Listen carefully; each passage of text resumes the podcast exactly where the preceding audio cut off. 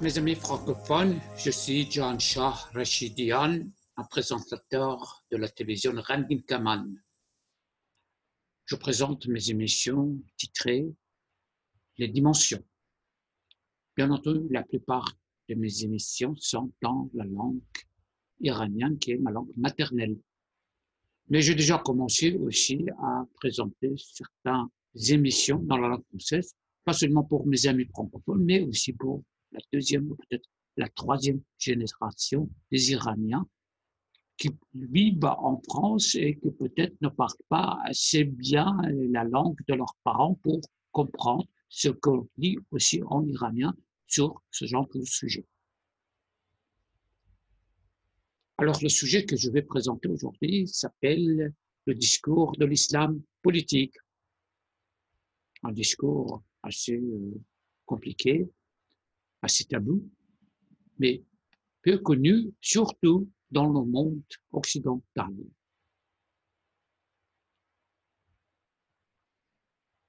D'abord, je vais présenter ce qui veut dire l'islam politique. J'ai déjà présenté dans une émission de mes émissions précédentes ce qui veut dire l'islam politique avec une définition complète et avec l'épée historique pour vous montrer exactement ce qui veut dire l'islam politique et comment ça sera appliqué dans une société qui s'appelle Ouma ou bien une, une communauté musulmane. En bref, l'islam politique, je vous rappelle, ça veut dire que une série de règles et de principes initiaux qui sont appliqués par un État islamique dans une société musulmane qui s'appelle Oumma, ou bien en iranien on dit Ummat, ou bien la communauté musulmane. Alors pourquoi ces principes sont tellement importants qu'on puisse garder même pour maintenant Les principes sont les principes initiaux. Initiaux, ça veut dire depuis le prophète lui-même, depuis le premier État qui était fondé par le prophète lui-même dans, un, dans une société de clan, dans une société plus ou moins archaïque, pas développée du tout, avec des traditions, des normes, de, aussi des règles hein, qui ont été imposées par le prophète lui-même, mais aussi ses désirs, ses ambitions, son gré, tout ça sont aussi combinés ensemble qui composent ce qui s'appelle ces principes initiaux. Voilà, les principes initiaux. Sont sacrés parce que ce sont créés par le prophète. Le prophète est aussi, bien sûr, très divin pour les musulmans. Mais comment ces initiaux ont été conservés jusqu'à nos jours? C'est ça, parce que après la mort du prophète, ses successeurs qui s'appellent les califes ont appliqué aussi ces initiaux pour qu'ils puissent approuver une dose de divinité comme les successeurs euh, légitimes du prophète, il fallait qu'ils suivent aussi leurs principes initiaux. Donc, les principes initiaux est devenu comme les lois ou bien comme les règles sacrées permanentes intégrale euh, de l'islam politique depuis le prophète et à travers de ses, de ses successeurs, ou bien les califes, jusqu'au dernier califat qui était le califat d'Othman, ou bien l'empire d'Othman, qui était renversé en 1923 par Atatürk en Turquie. Alors ça durait 14 siècles. Donc c'est une tradition déjà sévèrement encadrée dans l'esprit, dans la sociologie, dans la psychologie ou dans la culture de l'islam.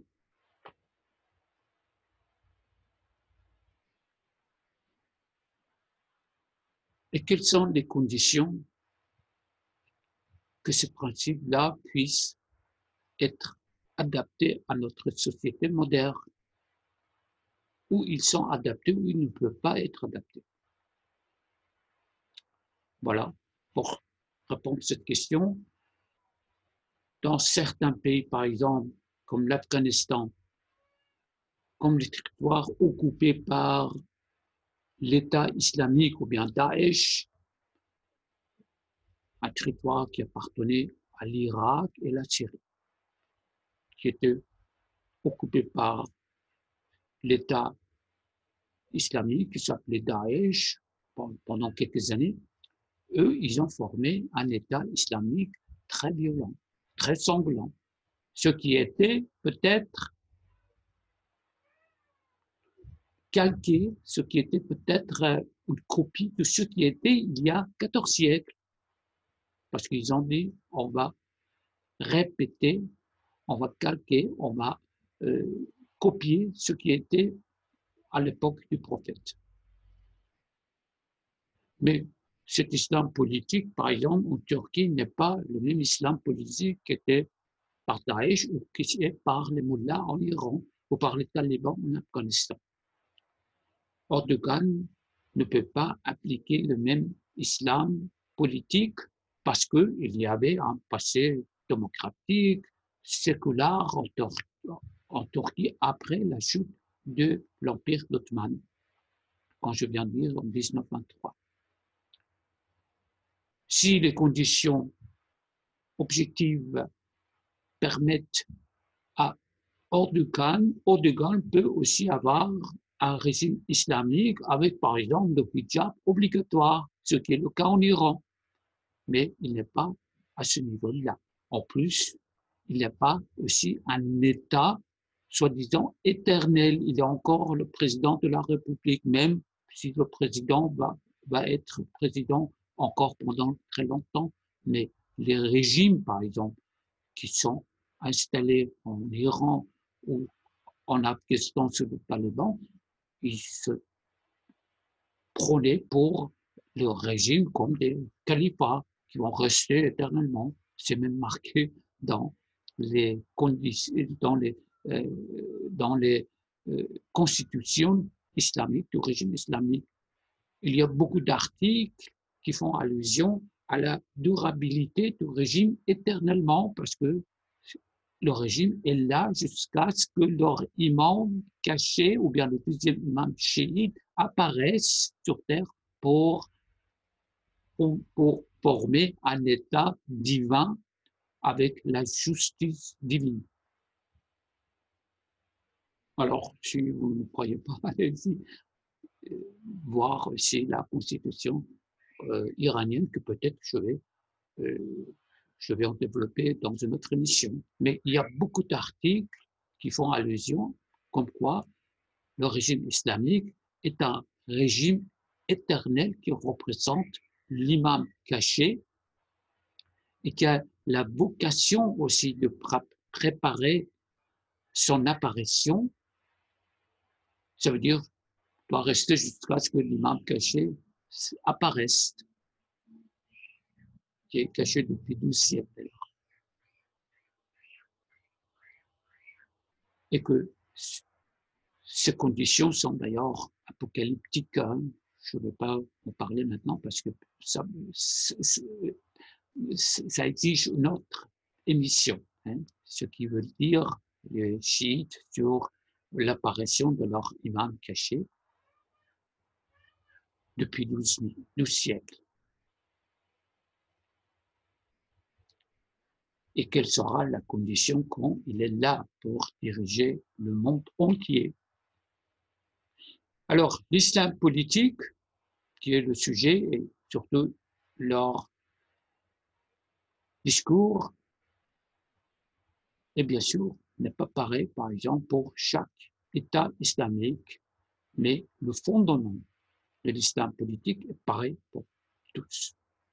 Et voilà, pour distinguer aussi les détails ici entre, par exemple, la Turquie d'Erdogan et, la, et, et le régime de Mullah en Iran, qui est beaucoup plus sévère d'ailleurs. Erdogan est sunnite et les Mullahs sont chiites. La secte chiite est encore plus radicale, euh, plus euh, même violente, même plus violente que le, la secte sunnite. Et c'est pour ça que le régime islamique a fondé aussi des groupes, des organisations terroristes dans la région. Et on a au moins 16 qu'on a compté, qui sont bien organisés, armés, logistiquement entraînés, financièrement bien aidés pour que ces organisations, ces groupes armés soient sur place au cas échéant quand le régime islamique va fonder peut-être, euh, créer peut-être un régime islamique, chiite, dans un de ces pays-là où ces troupes-là sont installées, ces organisations sont installées. En plus, le régime islamique est son bras sanglant, c'est-à-dire Bachar Assad, qui est euh, qui, a tué déjà, qui a fait tuer déjà à peu près plus d'un euh, demi-million de la population de son propre pays et qui a fait exiler presque la moitié de la population qui sont campés maintenant autour des pays et même aussi ailleurs, plus loin en Europe, aux États-Unis, partout. Donc, le régime islamique est en effet un centre de tension maintenant dans la région et aussi un danger potentiel pour la guerre aussi dans la région qui peut être en flamme, qui peut avoir aussi un impact très, très dangereux sur la paix mondiale. Autrement dit, le régime islamique, pas seulement a pris l'Iran comme l'otage, les peuples iraniens comme ces étages pour garder, pour utiliser jusqu'à dernière goutte de, de pétrole. C'est pas, ce n'est pas seulement un régime qui euh, détourne les fonds du pays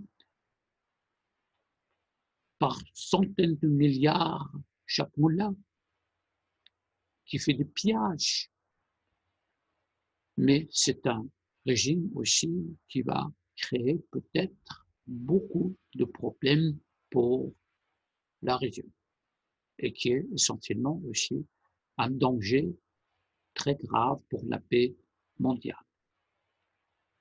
Et voilà d'abord un peu sur le régime et son discours, son discours qui n'a rien à voir avec le monde moderne, avec la démocratie, avec l'égalité de sexe, avec le droit de l'homme avec le progrès qu'on a besoin pour chaque société moderne. C'est un régime qui a gardé ses principes initiaux comme leurs idéaux applicables à n'importe quel prix en Iran. Alors, qu'est-ce qu'il faut faire maintenant?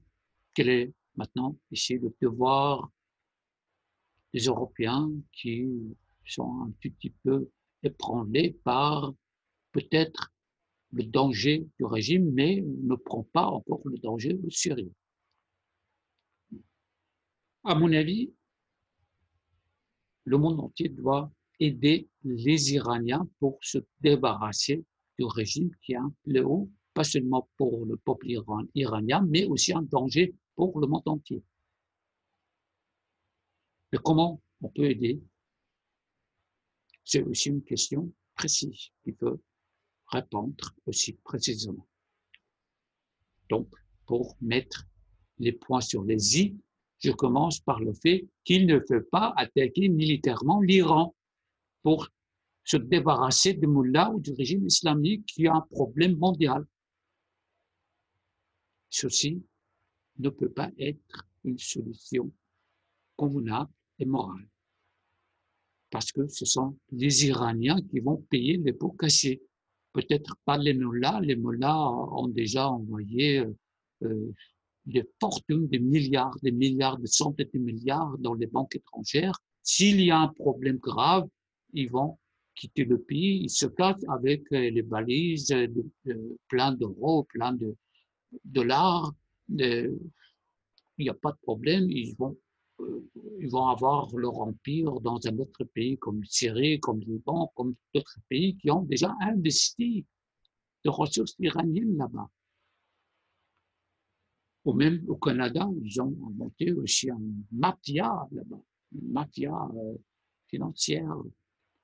Donc, ce qui reste comme solution, c'est sanctionner le régime lui-même, aussi judiciairement, ça veut dire envoyer peut-être les mandats d'arrêt pour que le régime soit peut-être présenté devant, enfin les membres du régime présentés devant un tribunal international pour répondre à ce tribunal pour euh, les crimes qu'ils ont faits euh, contre l'humanité.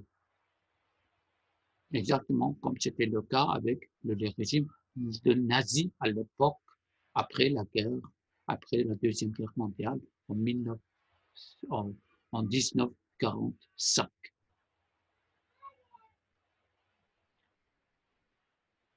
Mais quoi d'autre?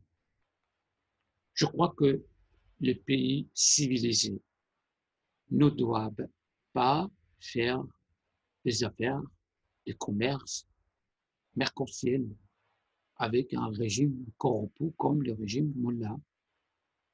Parce que le régime Mullah peut être encore toujours plus fort à partir de ce genre des affaires c'est eux qui vont en profiter, pas le peuple. Le peuple ont toujours déprimé. Le peuple sont toujours opprimés. Le taux d'inflation va toujours augmenter en Iran. Les problèmes, les crises économiques vont toujours augmenter, quelles que soient les affaires que le régime fait avec les étrangers. C'est le régime lui-même qui en profite et aussi ces groupes terroristes et ces organisations terroristes dans la région et aussi ces, apologistes, sa machine propagandiste aussi en Europe et aussi dans les pays soi-disant civilisés. Donc il faut être vigilant contre cette machine de propagande, contre ces groupes terroristes armés jusqu'aux dents et aussi les mollahs, qui sont les mollahs criminels corrompus qui ont commis des crimes contre l'humanité. C'est dans ce sens-là qu'il faut attaquer judiciairement et économiquement les mollahs, le régime, pas les peuples iraniens qui sont aussi les premières victimes de ce régime, qui considèrent le régime comme une force d'occupation, qui veulent se débarrasser du régime. Il y a plus de 10% des Iraniens qui n'acceptent pas ce régime. Mais il y a aussi une grande partie des Iraniens, une grande partie progressive, qui se distance avec l'idéologie du régime, ça veut dire avec l'islam lui-même. Donc, les conditions propices sont telles que les Iraniens sont bien prêts pour se débarrasser de ce régime et c'est le moment que aussi l'Occident aide les Iraniens par sanctionner leur régime, ces apologistes, c'est l'apprend ici en Europe, partout, qui font des propagandes, qui font, qui, qui, qui, qui, maquillent l'image, le visage du régime comme un régime anti-capitaliste, anti-impérialiste, euh, égalitaire, indépendant, mais tout ça, ce sont des propagandes qui n'ont pas une base de réalité. Le régime islamique, c'est le pire impérialiste. Aucun, aucun régime impérialiste euh, ne fait pas des détournement de fonds tels qu'ils font les mollahs avec des centaines de centaines de milliards de dollars et bien, ou bien euros. Aucun système impérialiste qui occupe un pays ne viole pas les individus de ce pays, ce qui fait le régime islamique. Il y avait un endroit qui s'appelait Karizak. C'était une des prisons des mollahs. Et là, on a violé les hommes comme des femmes pour les humilier. Aucun, aucun pays colonial, euh, impérialiste, je ne sais pas dans l'histoire, qui à ce niveau était brutal avec, avec un peuple qui a occupé, mais le régime islamique le fait. Donc, ça c'est connu maintenant. La conscience politique, la conscience euh, culturelle des Iraniens maintenant est tellement avancée qu'ils ne veulent pas ce régime sous n'importe quelle forme, n'importe quelle excuse, n'importe quelle propagande de s'inspire à l'intérieur comme à l'extérieur. Et c'est maintenant aussi l'Europe, l'Amérique, enfin le monde civilisé, qui doit aussi aider les Iraniens. Comme eux, ils ont aidé aussi euh, le peuple d'Afrique du Sud de se débarrasser de l'apartheid dans les années 80 par sanctionner le régime par le peuple par couper leurs relations diplomatiques, par renvoyer le régime de toutes les institutions des, pays occidentaux, comme par exemple les ambassades peuvent être fermées, le représentant euh, du régime islamique dans n'importe quelle institution peut être renvoyés. Voilà, ce sont les cas possibles pour affaiblir le régime. Le reste est le travail du peuple iranien de se débarrasser de ce régime. Voilà ce qui était le discours de l'islam politique et à partir de ça, mes idées, mes solutions que je vous présente maintenant. Merci pour avoir écouté cette émission et à la prochaine fois.